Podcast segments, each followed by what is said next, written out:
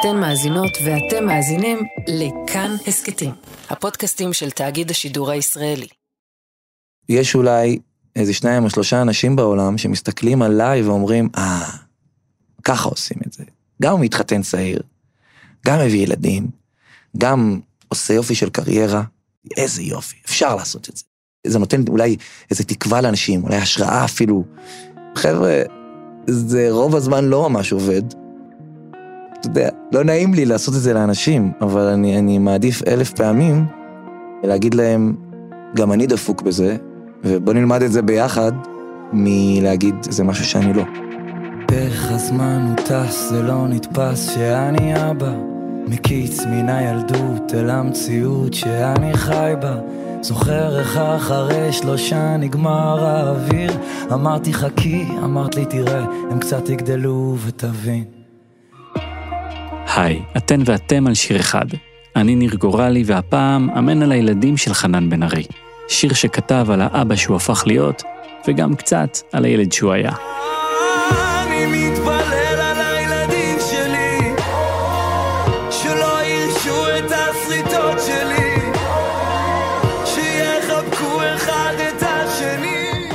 כל יוצר צריך שריטה. עכשיו, יש כל מיני שריטות, אתה מגלה עם השנים שיש כל מיני דברים שלא ידעת שהם שריטות. אז הרבה הרבה הרבה, אני חושב, מהעיסוק שלי בהורים וילדים, ברצון שלי לעסוק בחינוך, לפרוץ גבולות, ברצון שלי לדבר ללא שום השתייכות מגזרית, יש בזה המון המון משם. אמן שיהיו בריאים תמיד חנן נולד ב-1988 בקרני שומרון. הוא היה הילד החמישי מתוך שישה. אמא שלו לאה הייתה גננת, והוא היה מאוד קרוב אליה. אבל עם אבא שלו הרצל, הקשר היה קצת יותר מורכב. היה בינינו המון דיסטנס, היה לי הרבה כבוד אליו והרבה יראה ממנו, וראיתי בו מישהו אה, שתובע ממני, איזה משהו שאני לא יודע בכלל אם אני יכול לעמוד בו, ומישהו שאני קצת מפחד לאכזב אותו, קודם כל ברמה הדתית. אבא שלו היה אז דמות דומיננטית בחינוך, וגם ראש המועצה הדתית ביישוב, והוא זיהה אצל חנן פוטנציאל להמשיך בדרכו. הייתי טוב בגמרא, בתורה, הצטיינתי בזה, והוא השקיע בזה הרבה כסף וזמן כדי שאני אהיה תלמיד חכם. הוא, הוא ראה אותי הולך למקום הזה. הוא מאוד מאוד הקפיד שאני אתפלל איתו שלוש תפילות ביום. הוא היה חוזר מהעבודה במיוחד מוקדם, בשביל שאני אתפלל איתו מנחה, במניין, מגיל מאוד מאוד צעיר, גיל שמונה. והיה איזה יום אחד שהוא הוא לא הגיע. הוא היה בעבודה עד מאוחר, ופשוט המשכתי לשחק עם חברים שלי במגרש, המגרש היה ליד הבית כנסת, וראיתי שהוא לא מגיע, ואמרתי, אוקיי, זה, זו ההזדמנות שלי, סוף סוף ל- ל- לשחק עם החברים, והוא לא ידע, אף אחד לא ידע, הכל טוב. ובערב, כשחנן חזר הביתה, אבא שלו שאל אותו, חנן, התפללת מנחה? אז אני אומר לו, כן. אז הוא אומר לי, מתי? אז אמרתי לו, במניין של אה, שבע. אז הוא אומר לי, לא, לא ראיתי אותך שם. אז אמרתי לו, כן, אני הייתי מאחורה, ואני מתחיל להמציא, אתה יודע, איזה סיפור, ומתישהו אני קולט שהוא... אי אפשר לחרטט אותו, ו- ו- ו- ואני רץ לחדר, ובוכה, בוכה, בוכה, כאילו מישהו עלה עליי ש... לא יודע מה. ואז הוא בא, פתח את הדלת, ליטף אותי, חיבק אותי, הוא אמר לי, תקשיב, אני אוהב אותך, לא משנה מה. חשוב לי שתתפלל, אבל כאילו, יותר חשוב לי שתגיד לי את האמת. חנן הרגיש לחץ לרצות את אבא שלו, ואחת הסיבות לזה הייתה שהאחים הגדולים שלו לא עמדו בציפיות האלו. אחיו הגדול נרי עזב את הדת. בחינוך שבו גדלתי, המאוד מאוד דיכוטומי של הטובים והרעים, אז הוא עבר לצד של הרעים, המסוממים, השיכורים, החסרי מהות, חסרי כיוון, והוא אבוד, הוא עכשיו בדרך לגיהנום. פשוט יום אחד, אבא שלי אמר לו, או שאתה מתנהג ככה וככה ומכבד את גבולות הבית וחוקי הבית, או שאתה לא בבית, והדלת פתוחה. אז הוא, אז, אז הוא הלך, פשוט הלך. נרי היה אז רק בן 14, וחנן בן 8. הייתי קרוע בין שניהם. זה הבן אדם שאני הכי אוהב בעולם, ומעריץ אותו, מעריץ אותו. יש בינינו קשר קוסמי. זה מעבר בכלל לאחים טובים. ומצד שני, ההורים שלי, כאילו, הם אלוהים. ובאמצע, בתפקיד המגשר, חנן הילד. כל הזמן הייתי חושב שכשהוא יבוא, אז אני אדבר איתו על אלוהים, ואני אוכיח לו שאלוהים קיים. וכל הזמן, כל הזמן הייתי חושב איך אני מתקן את זה, איך אני עושה שלום בינו לבין ההורים שלי.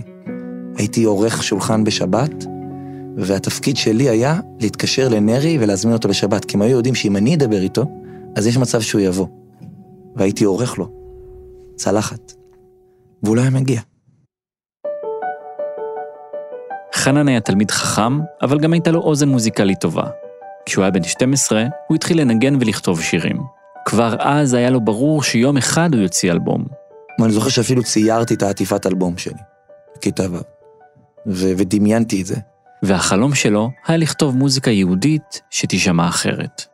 זה לא יהיה פסוקים מולחנים. מרוב שנגמרו הפסוקים, כבר הגיע לרמה של, אתה יודע, כבר הלחינו באמת דברים שאין בהם כלום, אפס קשר. ואני כאילו אמרתי, אין לך מה להגיד, כאילו אין לך עולם פנימי. אני זוכר שזה הפריע לי. אז אני אמרתי, אני אהיה הראשון, אני אעשה את זה, אתה יודע. ואז שולי רנד הוציא את נקודה טובה, ואמרתי, אתה... ממש, אני זוכר שאז אמרתי, אני, אני, אני, אני פורש. ריבונו של עולם, אם נדבר גלויות, לפעמים אין לי כוח בעולמך להיות. השנה הייתה 2008. חנן היה אז חייל בן 20 עם חלום ושירים בקידבג. אבל אחרי שהוא שמע את האלבום הזה, משהו השתנה. כאילו ממש ירדתי מזה. הסתכלתי על השירים שאני כתבתי אז, היו לי לא מעט שירים אז, ואמרתי, זה, זה לא ברמה. זה כמו בכדורגל, אני, אני מאוד אוהב כדורגל. חשבתי את עצמי שחקן מאוד טוב. ואז פתאום אתה מגיע לטורניר האזורי, ואתה מגלה שאתה שחקן ממוצע מינוס. זה ממש מחק אותי. אז אני זוכר, הייתה תקופה שהפסקתי לכתוב, הפסקתי להלחין, והפסקתי גם לחלום על עצמי כיוצר. חנן הרגיש שגם בבית מעדיפים שיהיו לו חלומות אחרים, בייחוד אבא שלו. בהתחלה הוא חלם שאני אהיה רב. אחר כך, כשהוא ויתר על זה, אז הוא חשב שאולי אני אהיה איזה הוגה, איש רוח, אולי פובליציסט חשוב. הוא אמר לי פעם, אתה כל כך מוכשר, למה לבזבז את זה על מוזיקה? הוא פחד שאני לא אצליח, ואז מה יהיה? זה מקצוע כל כך שברירי שבאמת הסיכויים להצליח בו, כמו שאני חלמתי, הם באמת אפסיים, זה כאילו כמו לזכות בלוטו. אז איזה אבא יעודד את הבן שלו להמר בלוטו? אבל אני אז ראיתי את זה בתור כאילו הוא חוסם אותי והוא לא מאמין בי. חנן השלים עם המצב ופנה לדרך שקרובה יותר לציפיות של אבא שלו. הייתי קודם כל מדריך בתנועת נוער, מאוד מאוד מסור. בזה הייתי באמת טוב. וגם באמת היה בא לי על זה. השקעתי בזה המון המון זמן. הם היו רק שנתיים מתחתיי, אבל הם היו כמו ילדים שלי. או כמו אחים קטנים. ואני חושב שזה היה חלק ממה שגרם לי לחשוב שזה מה שאני אמור לעשות בחיים. חינוך ואבהות. הרגשתי שאני טוב בלעבור תהליכים עם אנשים, אני טוב בלהקשיב לאנשים, ואני טוב בלעזור להם אה, לפתור משברים עם ההורים שלהם. וברקע, כל הזמן הדהדה אותה שריטה מהילדות והרצון שלו להיות זה שמחבר ומגשר. הייתי הרבה מתעסק, עושה כאילו שלום בין הורים למתבגרים. ואז כשהייתי צריך להחליט במה אני רוצה לעשות כשאני אהיה גדול, אז אמרתי, מוזיקה זה נחמד, אבל חינוך זה משמעותי. בגיל 20 הוא הכיר את הדסה בפורום ביקורים. כמו במה חדשה, אבל של דוסים. הוא פרסם שם שירים, והיא שירה. ואז יצאנו איזה שלושה חודשים, הצעתי לה, התחתנו חודשיים אחרי. שנתיים אחר כך, כשהוא בן 22, נולדה בתם הבכורה שיר ציון. זה תפס אותי לא מוכן. הייתי בטוח שאני אני מוכן ורוצה, ואני אהיה אבא מדהים גם. ואז פתאום זה תפס אותי שאני לא מוכן. שאני עוד, עוד ילד בעצמי, מלא בבלאגנים בראש, לא ידעתי בכלל מה אני עושה בחיים. סיימתי אז את הצבא, סיימתי את הישיבה, חיפשתי מקצוע, הלכתי ללמוד חינוך, ופתאום אני אבא, ואמרתי לעצמי, אבל אני, לא, אני, אני, אני עוד לא יודע כלום על החיים. אני עכשיו צריך להיות מישהו בשביל מישהי. זה כאילו היה משהו שאני רוצה בו, אני, אני חולם להיות, אבל בתכלס, אני לא שם. מה זה מי שאני רוצה להיות? מישהו שרק מחכה שהבת שלו תחזור מהגן. מישהו שרק מחכה לגמור את היום עבודה שלו, ולרוץ הביתה ולשחק עם הבת שלו, לצאת איתה לגינה ולצייר איתה ולשמוע את הקשקושים שלה. ובפועל? אני לא יודע איך אנשים בחוץ יתפסו את זה, זה כאילו... זה לא נעים להגיד, אבל זה... כאילו היא, היא, היא, היא, הילדים פולשים לי למרחב שלי, ומצמצמים את, ה, את האוויר לנשימה שיש לי. הם רוצים ממני חתיכה, ואין לי לתת להם. זה היה משבר מאוד מאוד גדול לגלות שאני לא האבא ש... שחלמתי להיות. באותם ימים חנן לימד תושבע בתיכון הדר בפתח תקווה, ואת המוזיקה הוא הביא גם לשם. הייתי מנגן איתם ושר איתם וממציא איתם שירים. הקלטנו אז שיר עם התלמידים ועם המורים, שיר שנקרא הילדים הללו. הילדים הללו אנו מגדלים, וזה קצת קשה לראות אותם מהצד לפעמים. את השיר הוא כתב יחד עם אשתו הדסה. והפזמון היה, אין לנו רשות להתאכזב מהם, רק לאהוב בלבד. ואין לנו רשות להתאכזב מהם, רק לאהוב בלבד. והשיר הזה הצליח. יחסית כמובן לשיר שיצא באופן לא רשמי מיוטיוב של בית ספר. פתאום, איזה יום אחד קיבלתי טלפון אה, ממישהו שאמר לי, תשמע, אני מפיק אומנים, הילדים שלי השמיעו לי את השיר שלך, ואני רוצה לפגוש אותך. אותו מפיק שרצה להוציא לו אלבום נעלם בסופו של דבר, אבל לא לפני שהפגיש אותו עם המפיק המוזיקלי המיועד לפרויקט, אייל מזיג. יצאנו לרקוד, לי באוזן. כמו אלוהים של המוזיקה, אני כאילו, דורבני מבחינתי זה היה אחד מהפסגות המוזיקליות ש, ש, שהיו פה, והשמעתי לו איזה 20 שירים. ואח שלו גיא התקשר, ואמר לו, אחונה, אני פה עם מישהו, אני אדבר איתך אחר כך. ואז אמרתי לו, תקשיב, אם אני יוצא מפה, ואז אתה מתקשר לגיא והוא אומר לך, עם מי ישבת? מה אתה אומר לו? ואז הוא אמר לי, אני אומר לו שישבתי עם מישהו מאוד מאוד מוכשר ומקורי, אבל זה עוד לא בשל. ואני זוכר שכאילו, זה הפעם ראשונה שמישהו אמר לי את האמת, ולא נעלבתי. חנן יצא מהמפגש עם אייל עם שיעורי בית, ללמוד פיתוח קול ולהתחיל להופיע. אבל בינתיים, את הימים הוא העביר כמורה בבית הספר. ודווקא שם, באחת ההפסקות, משהו קרה. פגשתי את יעקב אסרף, הוא, הוא היה אז גם מורה בתיכון, והיה יום אחד שהיינו תורני חצר, ואמרתי לו, תשמע, אני יודע שגם אתה מתעסק במוזיקה, היה לו להקת חתונות אז, ויש לי קצת שירים שאני כותב, בא לך לשמוע? ופשוט לקחתי גיטרה בהפסקה, והתחלתי להשמיע לו שיר אחרי שיר אחרי שיר. בן המלך לא עלינו, והתחרפן והשתגע. הוא התחיל לבכות, ואז הוא אמר לי, אחי, אנחנו חייבים לעשות עם זה משהו. בשנת 2013 השניים העלו מופע. הם קראו לו מתבגרים, וזה מופע שעסק כולו בגיל ההתבגרות ביחסי הורים מתבגרים. והוא היה מיועד להורים ולמתבגרים ביחד. אפשר להעלות את הדברים מתחת לשולחן, מתחת לשטיח, לשים אותם על השולחן ולדבר עליהם בכנות. בלי פוזות, בלי מסכות, בלי ציניות. ועל הבמה היה חנן הזמר, אבל גם חנן המחנך, וחנן הילד שניסה לחבר בין אבא שלו לאחיו.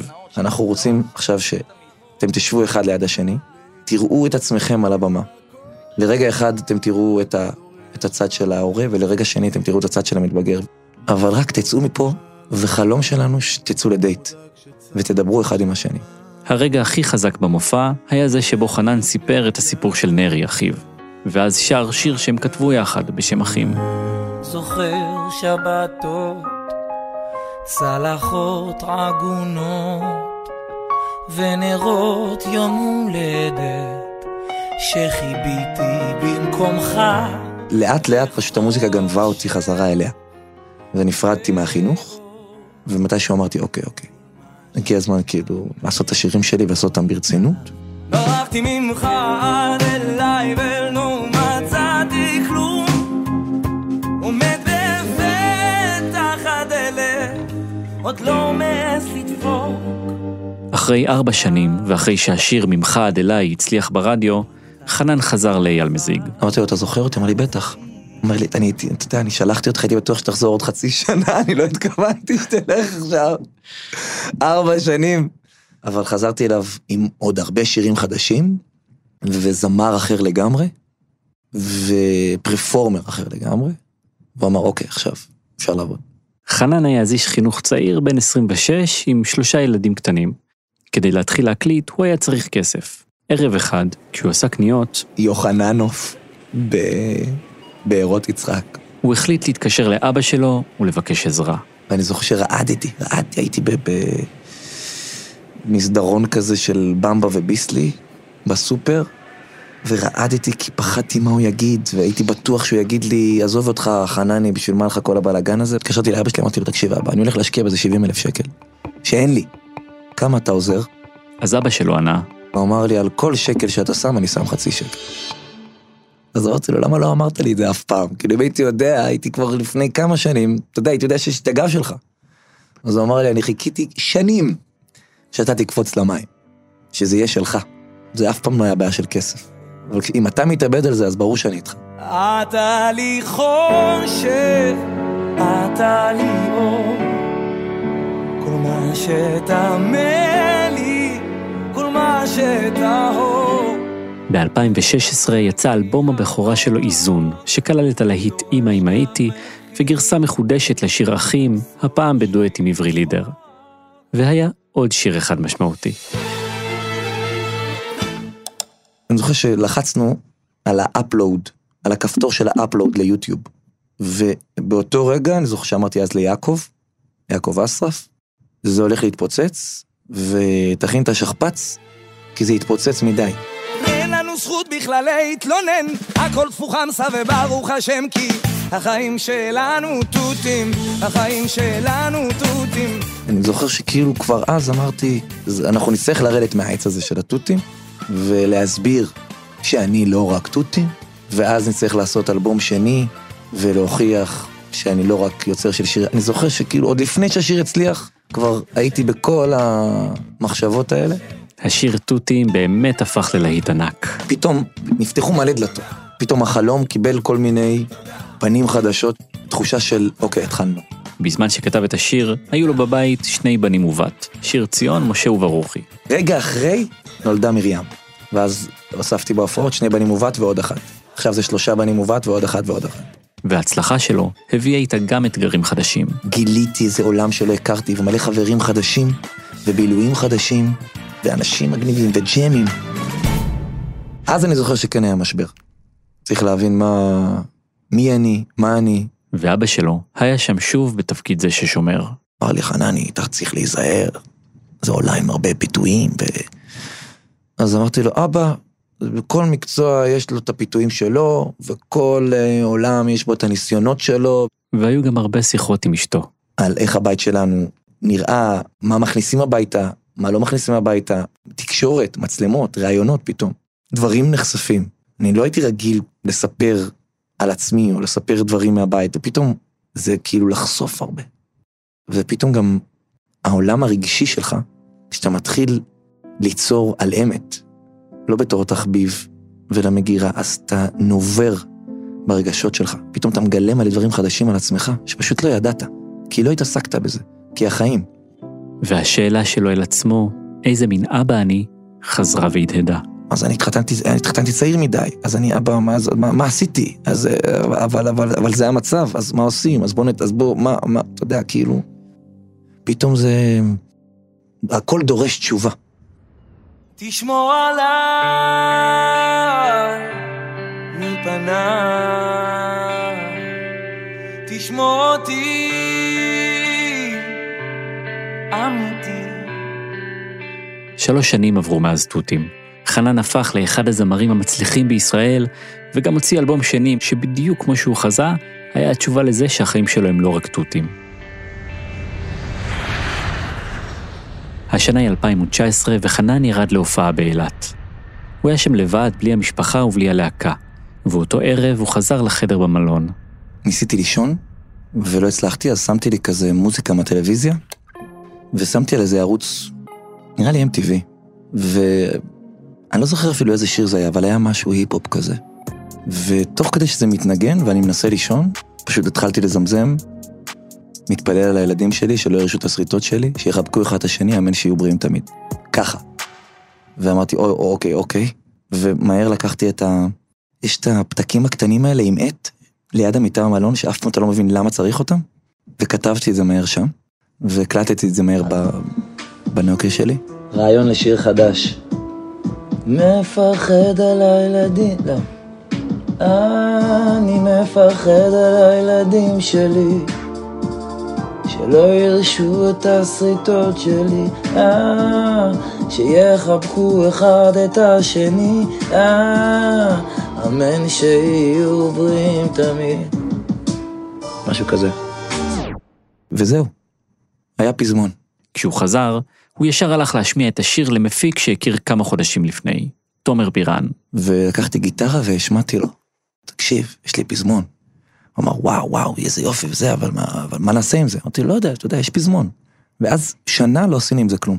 חנן ותומר נפגשו לראשונה באותה שנה בהקלטה של שיר אחר, שבט אחים ואחיות. מהמצדה של הזריחות. באתי להקליט שתי שורות, נכנסתי לאולפן שלו, ופשוט קם אליי ואמר, חנניה! וחיבק אותי. זה רק חברים הכי טובים שלי קוראים לי חנניה, ופשוט חיבק אותי חיבוק כזה של, אמרתי, אוקיי, אני אוהב את זה. אני טיפוס כאילו אוהב מאוד, ואני כאילו מאוד אה, חבקני כזה, זה תומר. אבל משהו בפגישה הזאת היה מאוד שונה. וזה מצחיק שבעשר דקות האלה שהכרנו, בשבט אחים ואחיות, אני לא יודע איך המשפט הזה יצא ממני, אבל אמרתי לו לפני שהוא הלך, אתה ואני הולכים להיות חברים כל כך טובים. הם התחילו לעבוד יחד, והגישה של תומר הכניסה רוח חדשה ביצירה של חנן. הרבה יותר אינטואיטיבית, הכל היה הרבה יותר מהבטן. תומר זה היה כזה, "אה, מה, מה איתך? אני מסיים הופעה, תבוא. מה עושים היום? לא יודע. ו, ועם תומר, כמעט כל השירים זה one take, וכמעט תמיד זה הטייק הראשון. ואז אני אהיה כמו שמש לעולם. וחנן הביא את האופי שלו לקשר.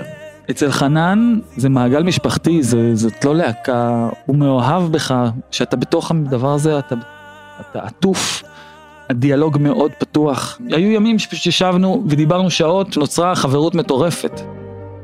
עברה שנה והם חיפשו שיר להקליט. תומר העלה רעיון. אמרתי לו, אתה זוכר את השיר הזה עם הילדים? אמרתי לו, איזה שיר? הוא אומר לי, שיר על הילדים, על השריטות שהשמעת לי לפני שנה, שחזרת מאילת. הוא שר לי את זה איזה פעם אחת, אחי, וזה נתקע לי בראש. לא יכולתי לה- לה- להרפות מזה. אמרתי, אני רוצה להתחיל לעבוד על זה. אז אמרתי לו, אתה יודע, יש רק פזמון. אז אמרתי, מעולה, בוא נתחיל ונכתוב בתים. ואז הוא, הוא, באותו ערב כבר יצר ביט, אבל חנן עדיין לא ידע מה הוא רוצה להגיד בשיר. כי הפזמון אומר כל כך הרבה, עכשיו מה אני אומר בבתים? מה, מה, מה הסיפור? מה, שאני אבא דפוק? מה מה שאני רוצה להיות? הוא, הוא לדבר על המצב פה במדינה ועל איזה עולם הילדים שלי הולכים לגדול אליו? כאילו, מאיזה כיוון אני בכלל מתחיל את זה? פה תומר אמר, בוא ננסה אחרת, כאילו, בוא, בוא ננסה. ובאותו ערב כבר התחלתי לכתוב, אתה יודע, לג'ברש איזה בית. איך הזמן הוא טס, זה לא נתפס שאני אבא ולא רחוק היום שתהפכו אותי לסבא לאן שתלכו, הלוואי תזכרו, אתם לא לבד אפילו לא יום אחד, תמיד מחזיק לכם יד הכל כזה, אתה יודע, זה ליד, זה כמעט. היה שורה אחת שכל הזמן, כל הזמן, ככה חשבתי להתחיל את השיר. עשינו אחד, עשינו שניים, עשינו שלושה ילדים. עם איזה רפרנס לילדים זה שמחה.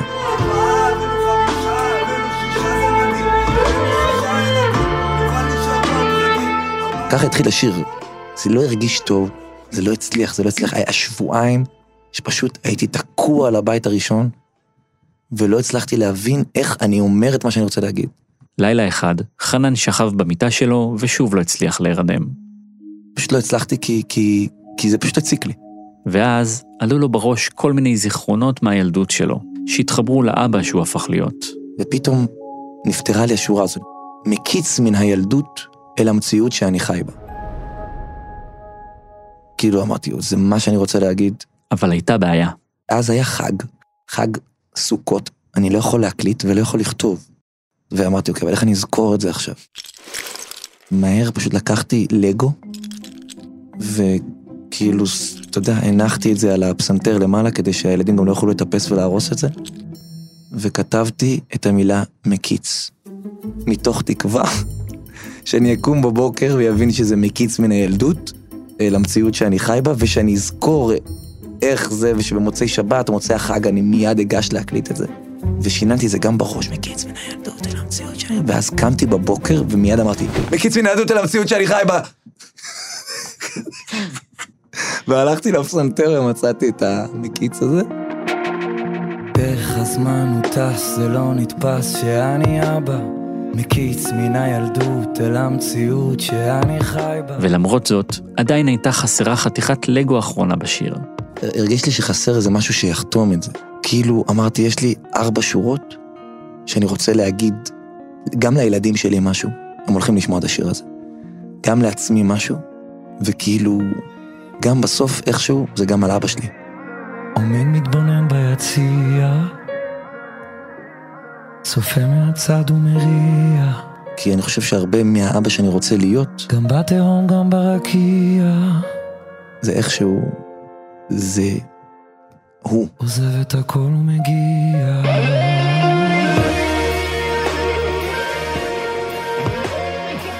אני אומר, אני כאילו מגמגם כי... כי במשך שנים אני נשבעתי לעצמי שאני לא אהיה אבא כמוהו. אני לא אעשה את הטעויות שהוא עשה, אני לא אהיה קשוח כמו שהוא היה. והיום אני מייחל לעצמי ולילדיי שאני אהיה חצי מזה. יש משהו ב, ב, בסוף של השיר הזה, גם בתהום, גם ברקיע. זה ממש הוא. השיר הושלם ויצא בנובמבר 2020 בשיא תקופת הקורונה, כשכולם עם הילדים שלהם בבית, ומיד הוא הפך ללהיט. אבל לחנן לא הייתה הזדמנות לנגן אותו מול קהל. ואז, כמה חודשים אחרי, הייתה הופעה, הופעה ראשונה, בארנה בירושלים, ושרנו את השיר הזה פעם ראשונה, בפני קהל. אני זוכר שתומר אמר לי לפני כן, שבקטע הזה של האמן, אמן, אמן, נשאיר איזה שקט, שהקהל יצעק את זה. ואז אנחנו נענה לו שוב אמן, אמן, אמן. אמרתי לו, אבל מה אם הם לא ישירו? יהיה פתאום שקט מביך. לחנן ולי יש התערבויות. אף אחד לא משלם בסוף כלום. הוא אמר לי, אל תדאג, הם ישירו. ואז הגיע הרגע הזה בשיר. הבטן שלי בפרפרים. ואני זוכר ש... והייתי במתח נורא. התפללתי ו... הסתכלתי רק עליו, והקהל צעק.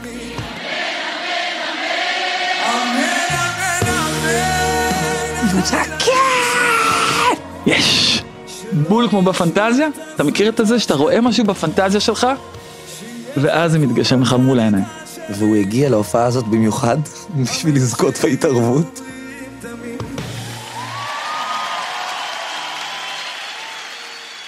האמן על הילדים הפך לאחד השירים הכי אהובים של חנן בן ארי. אולי כי הוא נוגע בחומרים שמהם עשויים החיים. הילדים שהיינו, היחסים שניהלנו עם ההורים שלנו, ועבור חלקנו, גם ההורים שהפכנו להיות. ואצל חנן, הקשיים באבהות לא נעלמו, אבל עם השנים הוא למד להעריך את הדרך שהוא עשה. לשבת עם הבת שלי ולשחק איתה טאקי. חצי שעה, למרות שהיו לי מלא טלפונים ומלא עניינים ומלא מתח, ו- והצלחתי לשים את הכל בצד, ובאמת להיות איתה.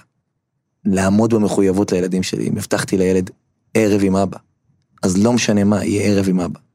אז אני מבסוט.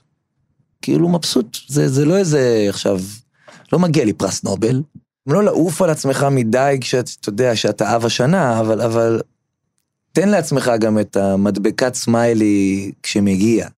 אבהות ויחסים בין הורים לילדים משתנים לאורך השנים, וגם אבא של חנן עשה דרך ביחסים עם הבן שלו, עם נרי, אח של חנן. הוא לא דתי היום, אבל הוא ביחסים הכי טובים עם ההורים שלי, אני חושב, מכולנו. לא יודע אם לתת לזה ציון, אבל כאילו אנחנו תמיד מסתכלים מהצד, כל האחים והאחיות, וכזה מקנאים מה, גם, גם אנחנו צריכים לעשות את כל הסרט הזה בשביל uh, בסוף להגיע ל... אבל היום הם בקשר מדהים. השירים של חנן הפכו לגשר במוזיקה הישראלית. ועם הזמן, הם גם חיברו בינו לבין אבא שלו. אני זוכר את הרגע הזה, שלקראת סוף ההופעה, הוא לא ראה שאני רואה, אבל הוא היה עם הגב אליי, הוא היה בשורה חמישית בהיכל התרבות, והוא הסתכל על כל היכל התרבות, על כל 2,700 אנשים מעליו, והוא היה מואר. היה לו חיוך כזה של... זה הבן שלי. זה הפעם ראשונה שראיתי שהוא... שהוא גאה.